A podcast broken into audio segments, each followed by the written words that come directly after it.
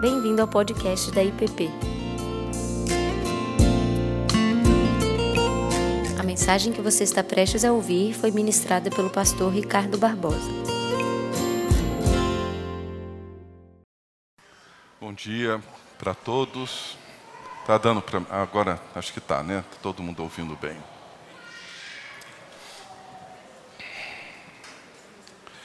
Bem, nós nós vamos prosseguir com a nossa é, o nosso tema desse mês de janeiro.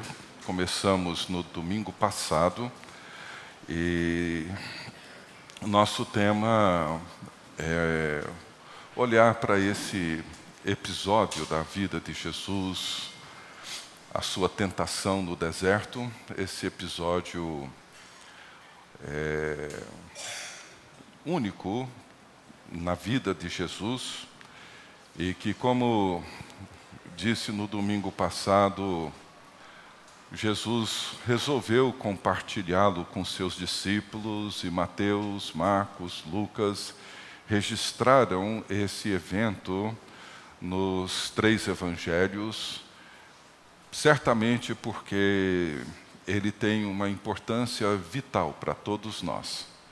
Não é exclusivo da vida de Jesus, é aquilo que envolve a vida de todos aqueles que querem e desejam seguir e servir a Cristo. É um evento que envolve todos nós, envolve todos os discípulos de Jesus Cristo, envolve todos aqueles que foram batizados e receberam uma nova identidade em Cristo Jesus. Portanto, entender o que, que aconteceu na vida de Jesus, naquele episódio solitário do deserto, traz luz sobre os nossos conflitos, sobre as nossas experiências, sobre a nossa própria vida, a nossa caminhada, a nossa história. Então, eu gostaria de convidá-los mais uma vez a abrirem suas Bíblias no Evangelho de Mateus, no capítulo 3. E nós vamos começar a leitura no verso 13 de Mateus, o batismo de Jesus, seguindo com o relato da tentação no capítulo 4 até o verso 11. Mateus, capítulo 3, começando no verso 13.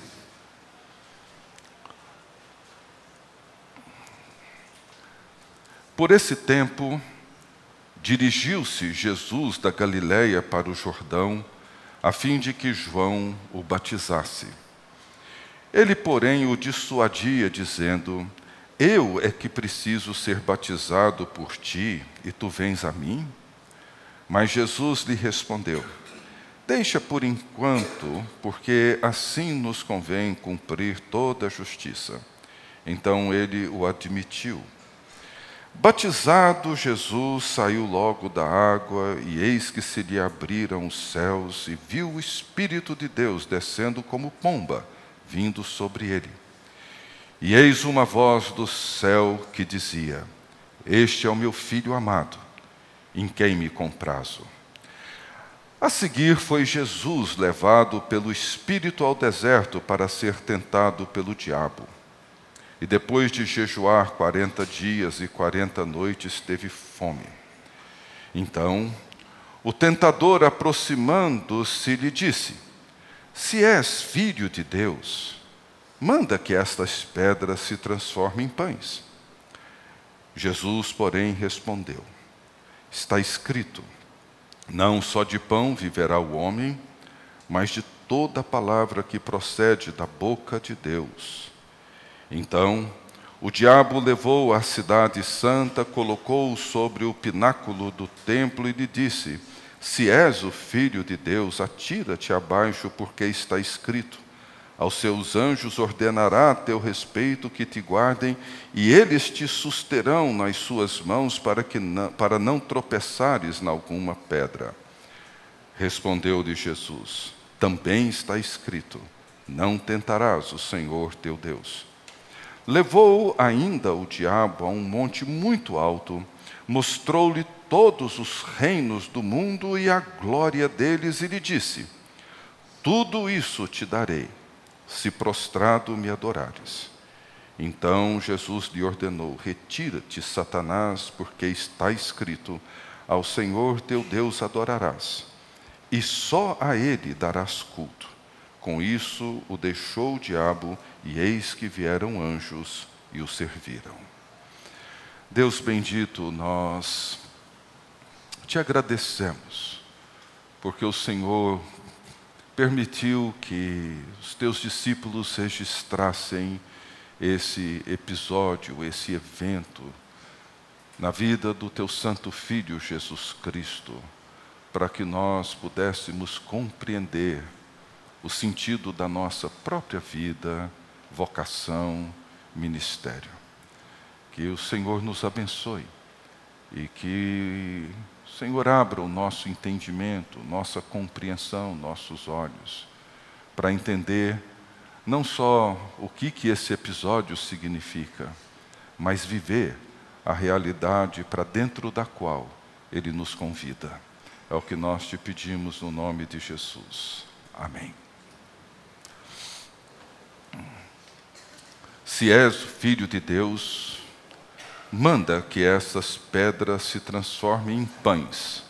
Jesus, porém, respondeu: Está escrito, não só de pão viverá o homem, mas de toda palavra que procede da boca de Deus.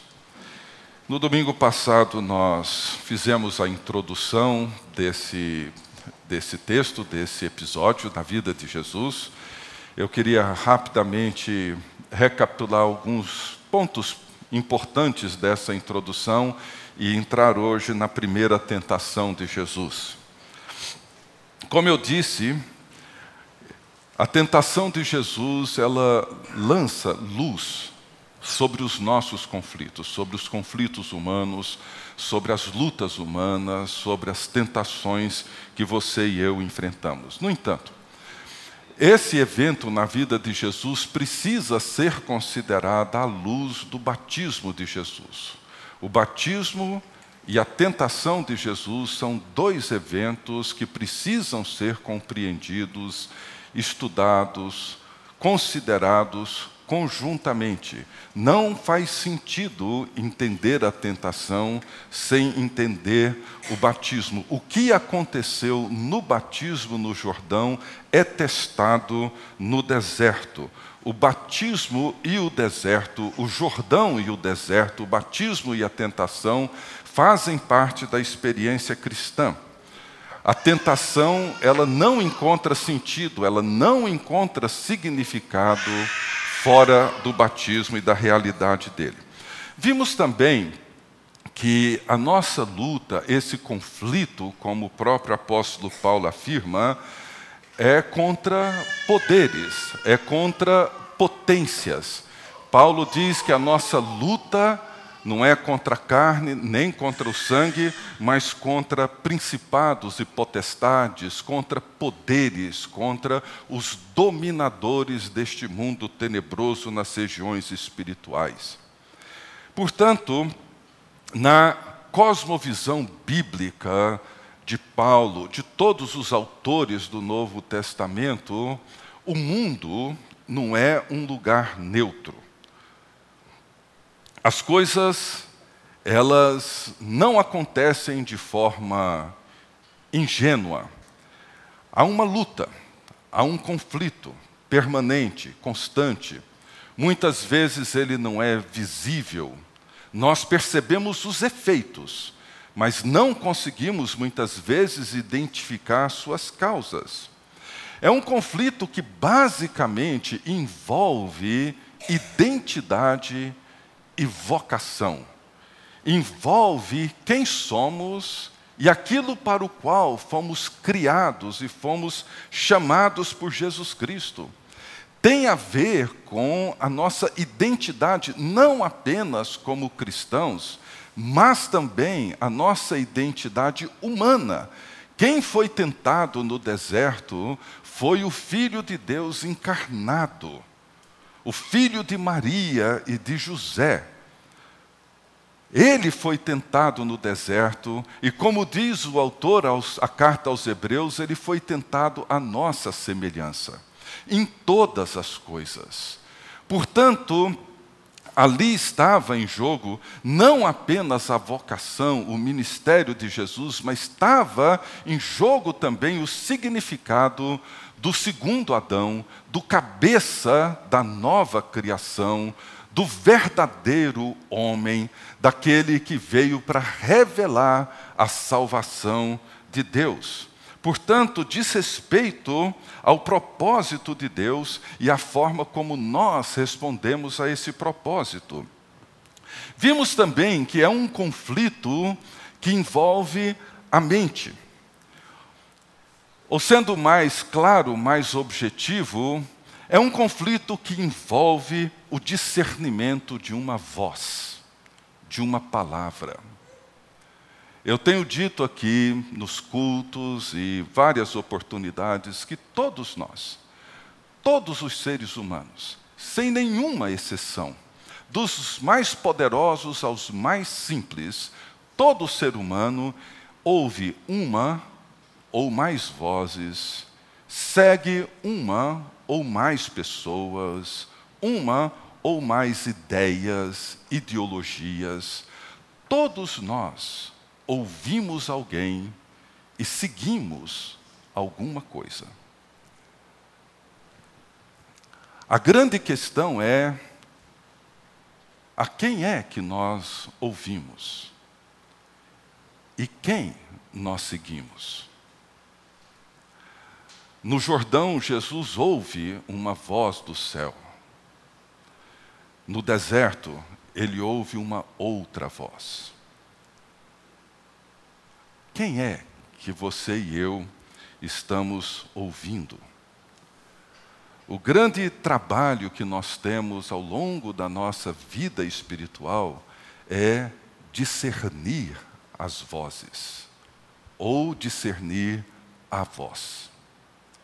Discernir quem é que fala conosco, quem é que fala comigo, quem é que fala com você. Ser discípulo de Jesus, ser seguidor de Jesus, é saber discernir a voz do pastor. As minhas ovelhas ouvem a minha voz e me seguem. Ser discípulo de Jesus é ouvir a voz de Jesus e segui-lo. Vimos também que a palavra usada no Novo Testamento para tentação, provação, teste é a mesma palavra. Não há uma distinção. Portanto, não é, de certa forma, possível distinguir o que, que é uma tentação e o que é uma provação. Talvez a maneira como nós podemos distinguir uma coisa da outra é considerando a forma como nós respondemos. O que o inimigo faz é nos tentar para nos derrubar, para nos destruir, para desconstruir, desfazer a obra de Deus.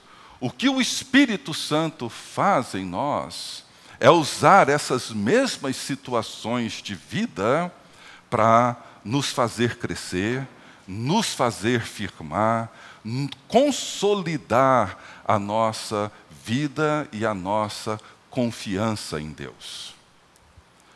Uma coisa pode servir para o meu crescimento e amadurecimento, e a mesma situação pode servir para minha destruição, para minha queda, para o meu enfraquecimento. A mesma situação. E não se trata também de situações que podem ser negativas em si mesmas. Como eu disse no domingo passado, uma tentação ou uma provação pode vir de uma condição muito boa de vida ou de uma condição ruim.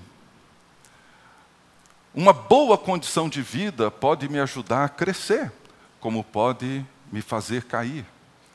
Uma situação ruim pode me ajudar a crescer ou pode me derrubar e me destruir. Não se trata de que uma tentação é sempre uma origem ruim e a provação tem sempre uma coisa boa. Não. São experiências que vivemos na vida. E nós vamos entender melhor isso quando nós olhamos para algumas tentações na Bíblia.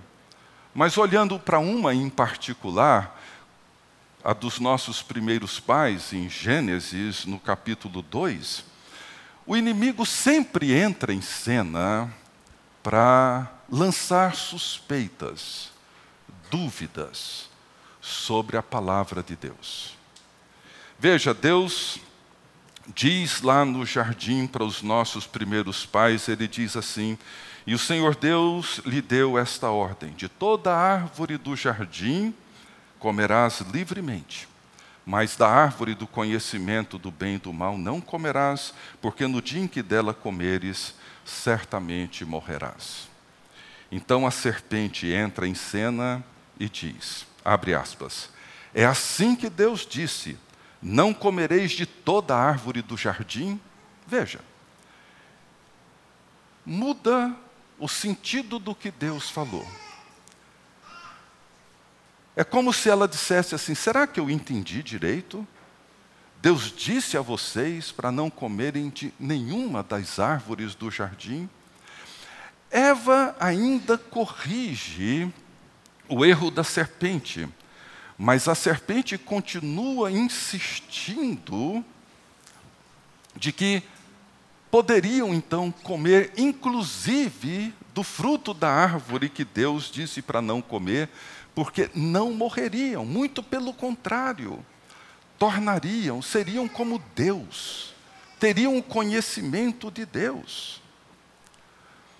A grande questão que envolve essa tentação é Será que nós estamos seguros da palavra de Deus? Quantas vezes nós ouvimos sussurros nos nossos ouvidos em relação às grandes promessas de Deus? Quantos de nós estamos seguros da nossa filiação diante de Deus? Quantos de nós estamos seguros daquilo que nós somos? Quer dizer, Jesus ouve no deserto essa voz dizendo: Este é o meu filho amado, em quem eu tenho todo o meu prazer. Depois de 40 dias, ele vai no deserto e ouve uma outra voz dizendo: Será que você é realmente esse filho amado de Deus? Será que você pode confiar nele aqui no deserto, depois de 40 dias de jejum?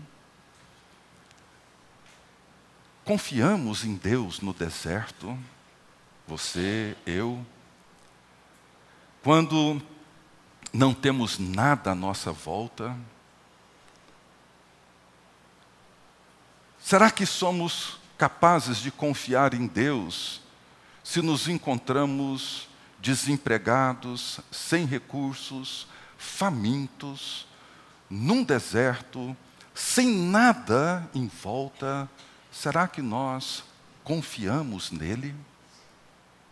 Será que confiamos nessa voz que diz no batismo: Esse é o meu filho amado, em quem eu tenho todo o meu prazer? Veja bem, nem toda tentação envolve questões ou grandes questões morais e éticas.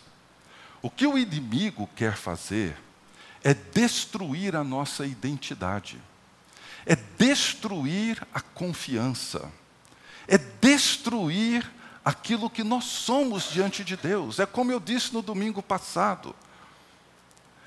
Deus vem e me diz pela Sua palavra: conserve o seu corpo em santidade e honra. Mas vem uma vozinha e me diz: os tempos mudaram. O mundo não é mais desse jeito. Deus vem e diz para mim: olha, a estultícia está ligada ao coração da criança e a vara da disciplina livrará dela. Mas vem uma vozinha e diz: olha, isso era lá no passado, as coisas hoje são diferentes. Vozes, vozes. O tempo todo nós ouvimos vozes. E nós vamos confiar em quem? Qual é a voz que vai conduzir a minha vida. O que o inimigo faz é isso: minar a confiança, destruir a identidade, desfazer aquilo que foi feito no batismo. Por que que a proposta, a sugestão do diabo para que Jesus transformasse pedras em pães constitui numa tentação?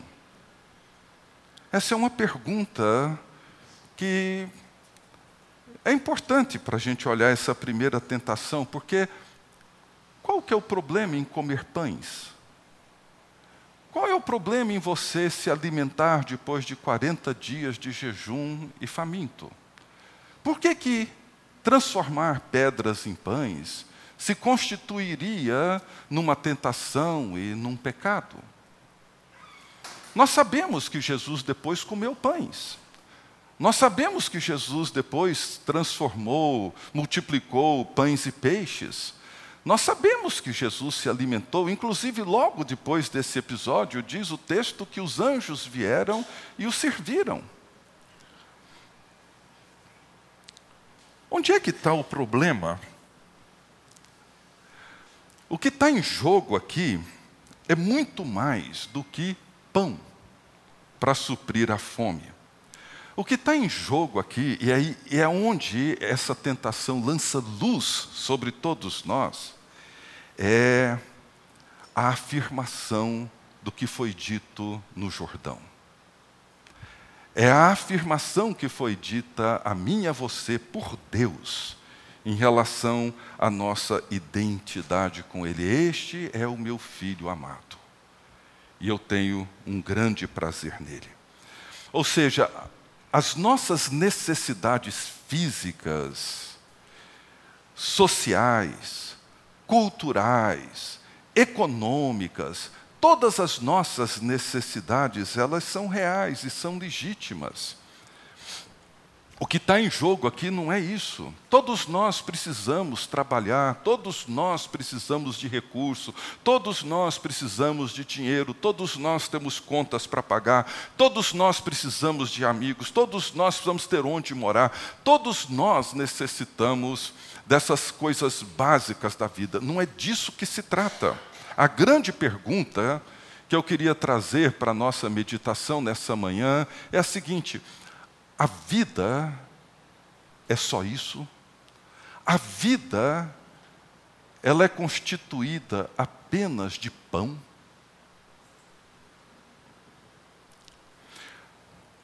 Para muitas pessoas, se não, talvez, imagino para todos nós, toda a nossa energia, toda a nossa disposição, nosso tempo, são gastos em grande medida, se não todo ele, para providenciar o pão, em todas as suas implicações e todos os seus desdobramentos, em todas as suas dimensões.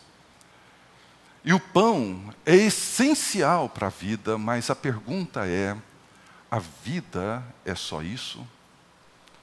Vamos olhar um pouco mais para as Escrituras. No Sermão do Monte, Jesus diz assim, Mateus 6, 25: Por isso vos digo, não andeis ansiosos quanto à vossa vida, quanto ao que haveis de comer, de beber ou de vestir, nem pelo vosso corpo, quanto ao que haveis de vestir.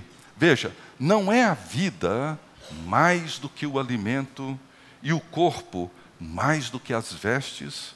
Não é a vida mais do que o alimento e o corpo mais do que as vestes? Não andeis ansiosos pelo que haveis de comer, de beber, nem pelo que haveis de vestir. A vida é mais do que isso, disse Jesus. É aqui que Jesus lança luz. É aqui que Jesus toca numa luta, num conflito que todos nós enfrentamos todos os dias. Aqui que nós lidamos com uma questão essencial da nossa existência.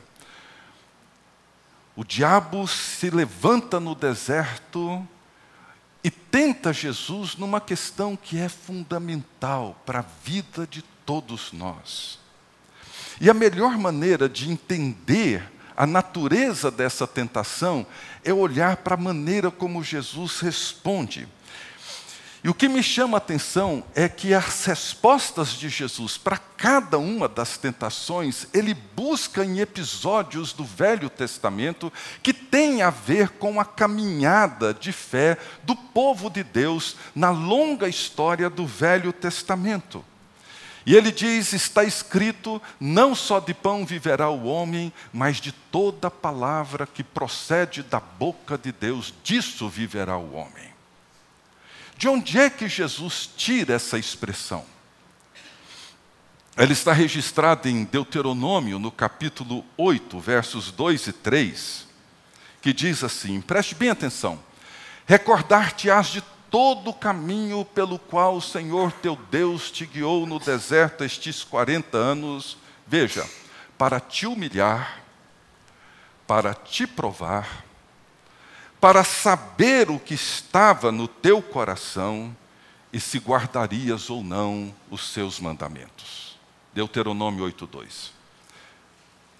Recordar-te-ás de todo o caminho pelo qual o Senhor teu Deus te guiou no deserto estes 40 anos, para te humilhar, para te provar, para saber o que estava no teu coração e se guardarias ou não os seus mandamentos. E ele segue no verso 3 dizendo: Ele te humilhou e te deixou ter fome e te sustentou com o maná que tu não conhecias, nem teus pais o conheciam, para te dar a entender de que não só de pão viverá o homem, mas de tudo que procede da boca do Senhor, disso viverá o homem. Veja, Deus libertou o povo do cativeiro do Egito, e fez isso com mão poderosa, fez isso porque amava aquele povo, fez isso porque escutou o clamor daquela nação, e no momento certo Deus intervém na história daquele povo, com as pragas do Egito, com tudo aquilo que era necessário, liberta esse povo da escravidão, tira esse povo das mãos fortes e poderosas do Faraó e do seu exército, conduz esse povo no deserto. E ele diz que o propósito pedagógico de todos aqueles 40 anos no deserto foi para humilhar aquele povo. E a humilhação aqui não significa rebaixar, não significa desqualificar, não. Fazer com que esse povo entendesse o princípio básico da vida, que envolve confiança, envolve dependência, envolve reconhecer o pecado da arrogância, do orgulho, da autossuficiência.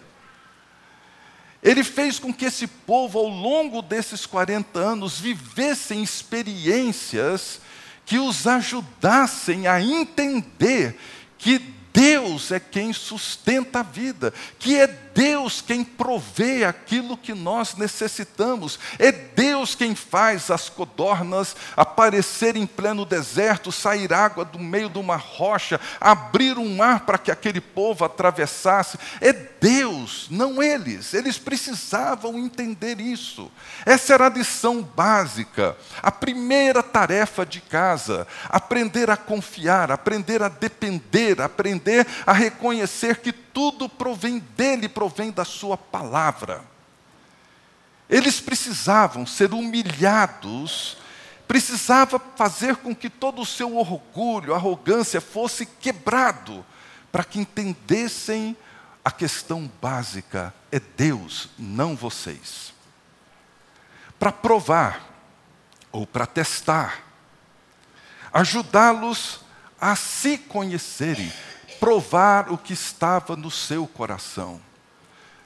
Todas as provações, todas as tentações, elas irão revelar o que está dentro de cada um de nós.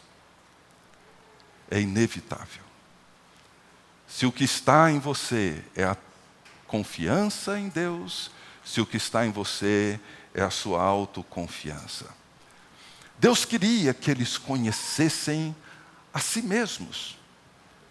Deus queria que eles entendessem as profundezas da sua própria alma. Deus queria que eles olhassem para dentro de si mesmos para ver quanto que eles estavam em Deus ou em si mesmos. Provar para ver qual o valor, qual o lugar da palavra de Deus e das promessas de Deus na vida deles. E para que eles aprendessem a confiar e a reconhecer que a vida não é feita apenas de pão, mas, sobretudo, principalmente, daquilo que vem da palavra de Deus. É, é esse, essa dinâmica que aparece na carta de Tiago. A carta de Tiago nos ajuda a entender essa dinâmica da tentação no primeiro capítulo, praticamente todo o capítulo primeiro da carta de Tiago é, até no domingo passado, Antônio Carlos me procurou, conversamos rapidamente, mas Tiago começa dizendo assim: Meus irmãos, tende por motivo de toda alegria o passardes por várias provações, sabendo que a provação da vossa fé, uma vez confirmada, produz perseverança. Ora, a perseverança deve ter ação completa para que sejais perfeitos e íntegros em nada deficientes. A palavra provação que aparece aqui no capítulo 2 é a primeira palavra tentação que aparece no versículo 13. É a mesma palavra. O que Tiago está dizendo aqui é que nós, todos nós, vivemos situações na vida todos os dias. Escolhas, decisões, experiências, tudo nós vivemos todos os dias na vida. E as provações, elas têm por motivo, e veja, não é uma provação como um problema que vem e a gente precisa resolver, não. Ele diz a provação da fé. Não é um problema ruim que eu tenho que enfrentar, mas tudo aquilo que vem e testa, coloca a minha fé em prova, coloca a minha confiança em Deus em teste. Isso é uma provação. Ela vem e coloca a minha confiança em Deus em prova. E ele diz que quando nós lidamos com isso, enfrentamos e avançamos, nós crescemos, nos tornamos pessoas mais íntegras, mais sólidas na nossa fé, nós nos tornamos pessoas maduras. E ele diz assim: se você precisar de sabedoria no momento que você passar pelas provações, peça a Deus, Deus dá para todos que pedem com confiança. Ele só não dá para aqueles titubeantes, para aqueles que não sabem se querem ou não crescer na fé. Pessoas que estão vivendo de maneira indiferente, essas pessoas que não sabem o que quer, que são como que um vento que sopra para qualquer lado, que são de ânimo dividido, de disposição dividida, ele diz: olha, para essas pessoas nem adianta, elas nem sabem o que elas querem.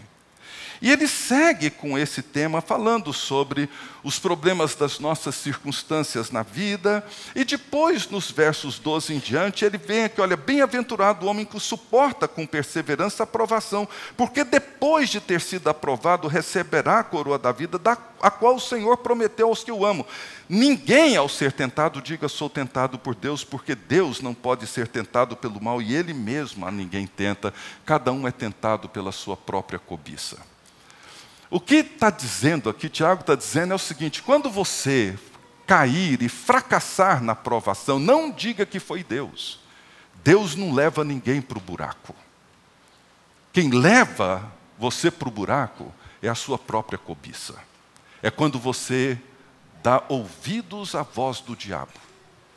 E isso leva você para o buraco. Mas enquanto você permanece com os ouvidos atentos à voz de Jesus Cristo, e procura com perseverança enfrentar as suas provações, você então segue adiante. Então, toda provação, todo teste, toda tentação envolve a fé. Não são problemas pessoais, mas a forma como nós temos lidado com as diferentes situações da vida e respondemos a elas diante de Deus. Nesse ponto, nós podemos olhar e ver a, a profundidade desse episódio da vida de Jesus para a nossa vida. No Evangelho de Lucas, há uma, uma resposta de Jesus, há um pedido de uma determinada pessoa para que Jesus fosse um mediador num conflito de herança. E Jesus diz assim, Lucas 12, começando no verso 15. Lucas 12, começando no verso 15. Diz assim: Veja, Lucas 12, 15. Tende cuidado e guardai-vos de toda e qualquer avareza, porque a vida de um homem não consiste na abundância dos bens que ele possui. E lhes proferiu ainda uma parábola, dizendo: O campo de um homem rico produziu em abundância. E arrazoava consigo mesmo, dizendo: Que farei? Pois não tenho onde recolher os meus frutos. E disse: Farei isto. Destruirei os meus celeiros, reconstruí-los-ei maiores, e aí recolherei todo o meu produto e todos os meus bens. Então direi à minha alma: Tens em depósito muitos bens para muitos anos. Descansa, come, bebe e regala-te. Mas Deus lhe disse: Louco, essa noite te pedirão a tua alma e o que tens preparado para quem será? Assim é o que entesoura para si mesmo e não é rico para Deus, para com Deus. A seguir, dirigiu-se Jesus a seus discípulos, dizendo: Por isso eu vos advirto, não andeis ansiosos pela vossa vida quanto ao que haveis de comer, nem pelo vosso corpo quanto ao que haveis de vestir, porque a vida é mais do que o alimento e o corpo mais do que as vestes. Veja o ponto da primeira tentação de Jesus. Essa parábola poderia ser contextualizada de muitas formas. Jesus poderia falar de um grande jogador de futebol que, com trinta e poucos anos, acumulou uma grande fortuna e viu lá os seus os seus investimentos e suas contas espalhadas por todos os paraísos fiscais deste mundo e diz para consigo mesmo: Olha, você tem dinheiro de sobra, você tem uma fortuna que você ganhou nesses últimos anos, você tem investimentos que vão garantir uma vida tranquila para você pelo resto dos seus anos. Vai, divirta-se, come, bebe, faça tudo o que você tem vontade de fazer. Alguém que chega nos seus cinquenta e tantos, sessenta anos e diz: Bom, trabalhei duro, construí um bom patrimônio, tenho um bom investimento, tenho uma boa aposentadoria, e vou e digo para mim mesmo: Olha, sua vida está assegurada, está tudo tranquilo, você tem segurança e conforto para você viver o resto dos seus dias em paz. Aproveita agora, come, bebe, regala-te e vá curtir sua vida. E Deus vem e diz, e olha a outra voz: louco, louco, você é um louco. A vida não é só isso. A vida não diz respeito a isso, a vida diz respeito a Deus. A vida diz respeito à palavra de Deus, a vida diz respeito aos propósitos de Deus. A vida não diz respeito a isso. A qualquer momento, Deus vem e te chama. E aí? O que, que vai ser da sua vida? De que é que te vale todas essas coisas? Veja, o problema não são essas coisas necessariamente, o problema é essa inversão que nós fazemos. A vida é mais do que tudo isso. A insanidade humana, o pecado, aquilo que o diabo faz é que desestrutura completamente, é o que Jesus diz aqui. Assim é o que entesoura para si mesmo e não é rico para com Deus. O que, que o diabo faz? Ele inverte isso, ou seja, eu me torno muito mais preocupado com a minha própria riqueza e vou entesourando, acumulando, enriquecendo para mim mesmo, seja do que for, e vou me tornando cada vez mais pobre para com Deus, pobre para com os propósitos de Deus, pobre para com os caminhos que Deus coloca diante de mim, me torna uma pessoa empobrecida, espiritualmente empobrecida, afetivamente empobrecida, relacionalmente empobrecida, espiritualmente empobrecida. Quantos de nós não olhamos para a nossa própria existência pessoal e espiritual e nos vemos como pessoas extremamente pobres, carentes, desnutridas? Porque invertemos gastamos o nosso tempo, os nossos recursos, a nossa energia naquilo que não vai realizar a nossa alma.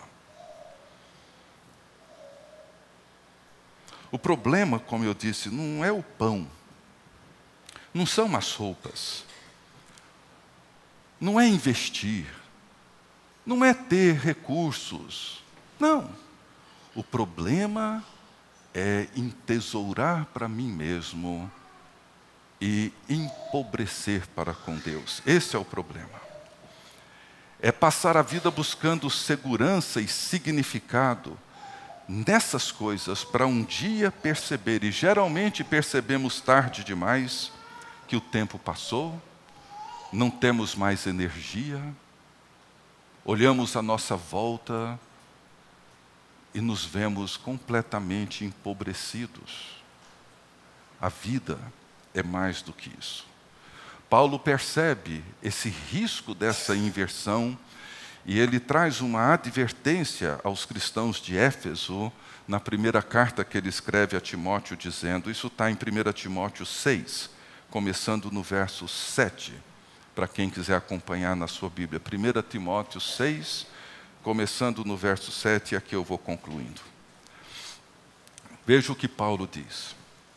Porque nada temos trazido para o mundo, nem coisa alguma podemos levar dele. Veja que verdade. Isso é uma cosmovisão. Nada temos trazido para o mundo e não levaremos nada dele. Tendo sustento e com que nos vestir, estejamos contentes. Ora, os que querem ficar ricos caem em tentação e cilada e em muitas concupiscências insensatas e perniciosas, as quais afogam os homens na ruína e perdição. Porque o amor ao dinheiro é a raiz de todos os males, e alguns nessa cobiça se desviaram da fé e a si mesmos se atormentaram com muitas dores. Veja, amor ao dinheiro. Os que transformaram a riqueza no seu projeto de vida. É isso. Não é o fato de ter. Mas quando eu transformo isso no meu projeto de vida, quando eu amo essas coisas mais do que amo a palavra de Deus, isso traz sobre nós males e muita destruição. Alimenta as nossas cobiças. E o que que Paulo diz? Muitos se desviaram da fé e se atormentam com muitas dores. Ele segue dizendo: Tu, porém, ó homem de Deus, foge dessas coisas. Antes, segue a justiça, a piedade, a fé, o amor, a constância, a mansidão, persiga essas coisas. Combate o bom combate da fé. Toma posse da vida eterna, para a qual também foste chamado, e de que fizeste boa confissão perante muitas testemunhas. Assuma sua identidade primária. a sua fé em Jesus Cristo, a sua vida eterna. Exorto-te perante Deus, que preserva a vida de todas as coisas, e perante Cristo, Jesus, que diante de Pôncio Pilatos fez boa confissão, que guardes o mandato imaculado, irrepreensível, até a manifestação de nosso Senhor Jesus Cristo, a qual, em suas épocas determinadas, há de ser revelada pelo bendito e único soberano, o Rei dos Reis, o Senhor dos Senhores, o único que possui imortalidade, que habita em luz inacessível, a quem homem algum jamais viu, nem é capaz de ver, a Ele honra e poder eterno. Amém.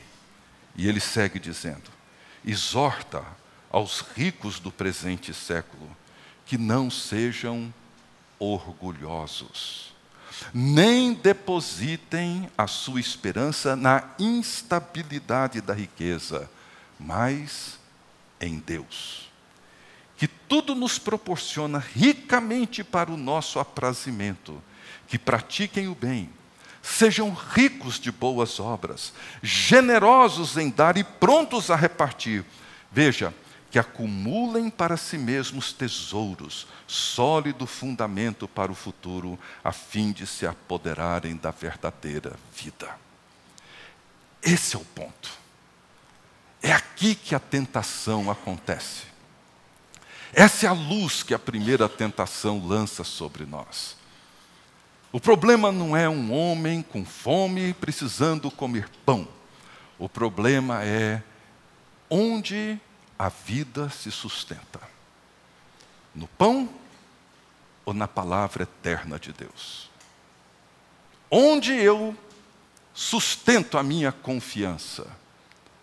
No acúmulo dos meus bens ou na fé em Jesus Cristo? Essa é a grande questão que Jesus coloca diante de nós. Nesse texto, podemos extrair alguns conselhos de Paulo para concluir. Não trouxemos nada para este mundo e nada levaremos dele. Isso nos ajuda a olhar para a nossa vulnerabilidade, para a nossa fragilidade. Não somos deuses, não temos garantia de nada, não controlamos nada, precisamos preservar a consciência da nossa vulnerabilidade, da nossa completa e absoluta dependência de Deus e da Sua providência. Segundo, devemos nos contentar com aquilo que é essencial, com aquilo que nós precisamos. Podemos até vir a ter bem mais do que isso, e todos nós temos. Mas que o nosso contentamento seja naquilo que de fato nós precisamos. E reconhecer que Deus supre.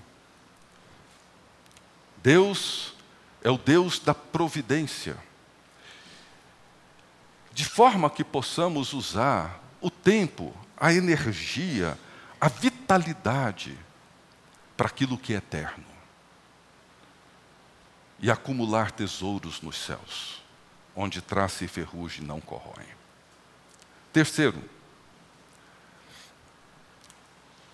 resistir à autoconfiança, o orgulho, a maneira como nós colocamos a confiança no poder, na posição, na saúde, no dinheiro, todas essas coisas que se corrompem com facilidade.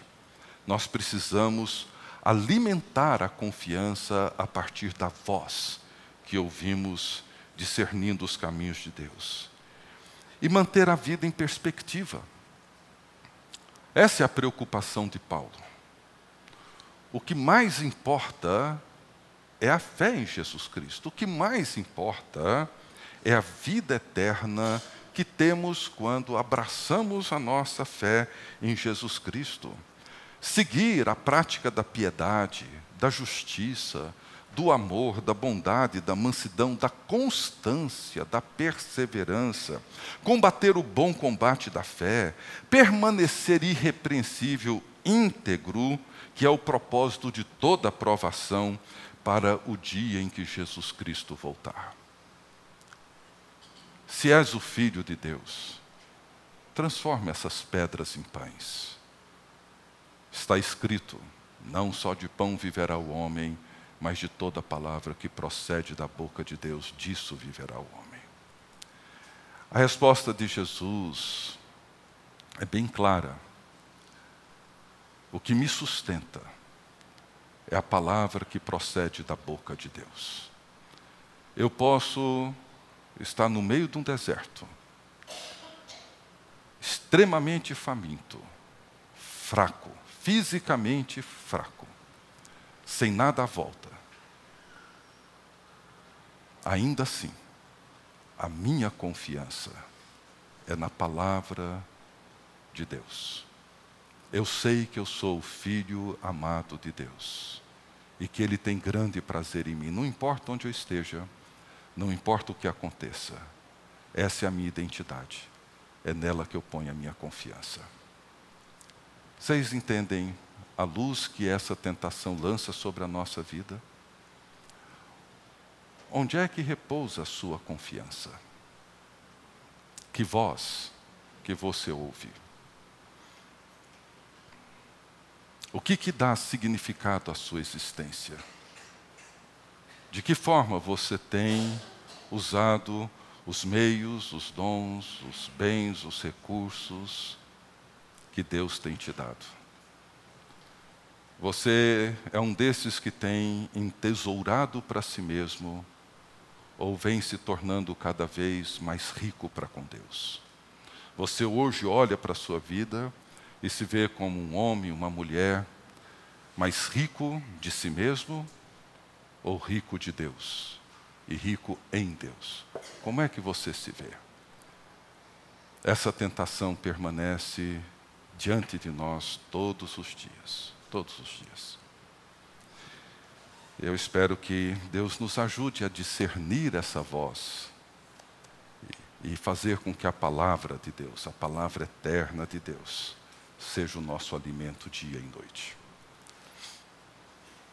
Fala alto, Miranda.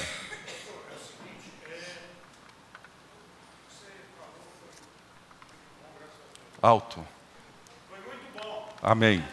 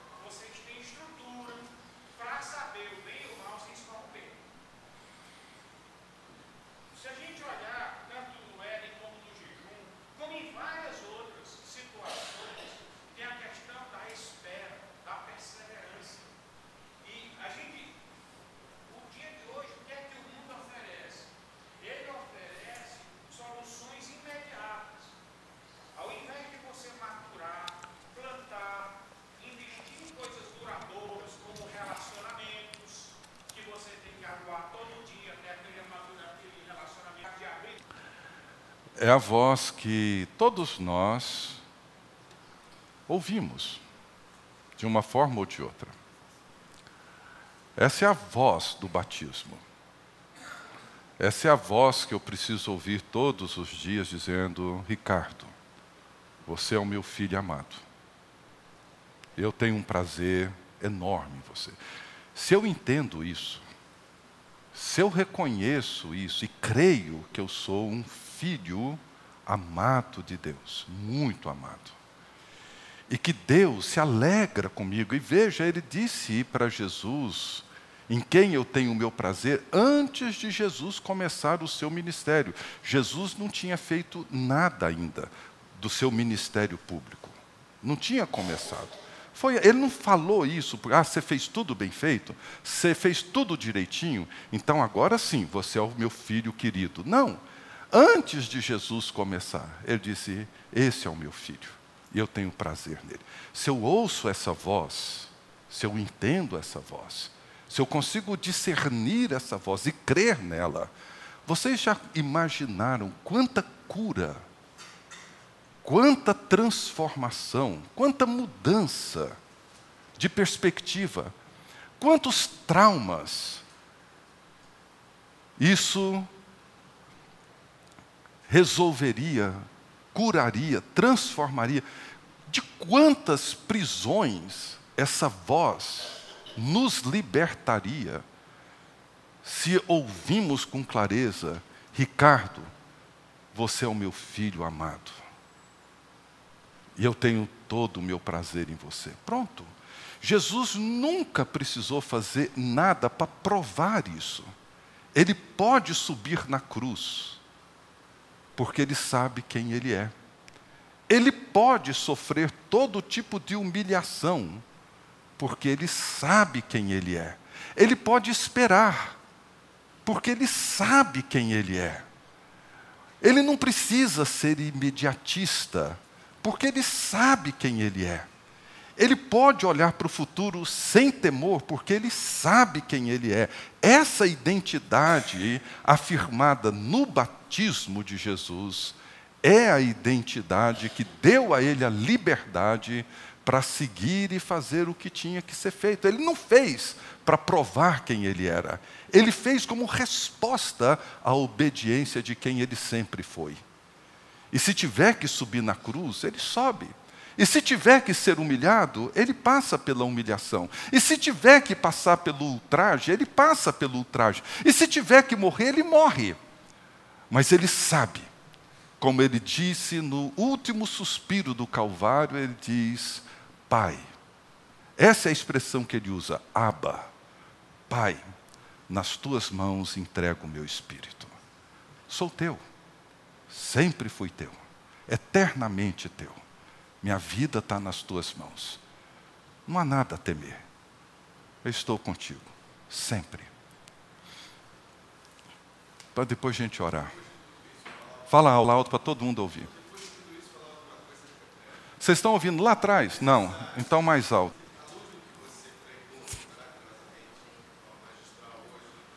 Vai adiantar não, gente. Eu traduzo.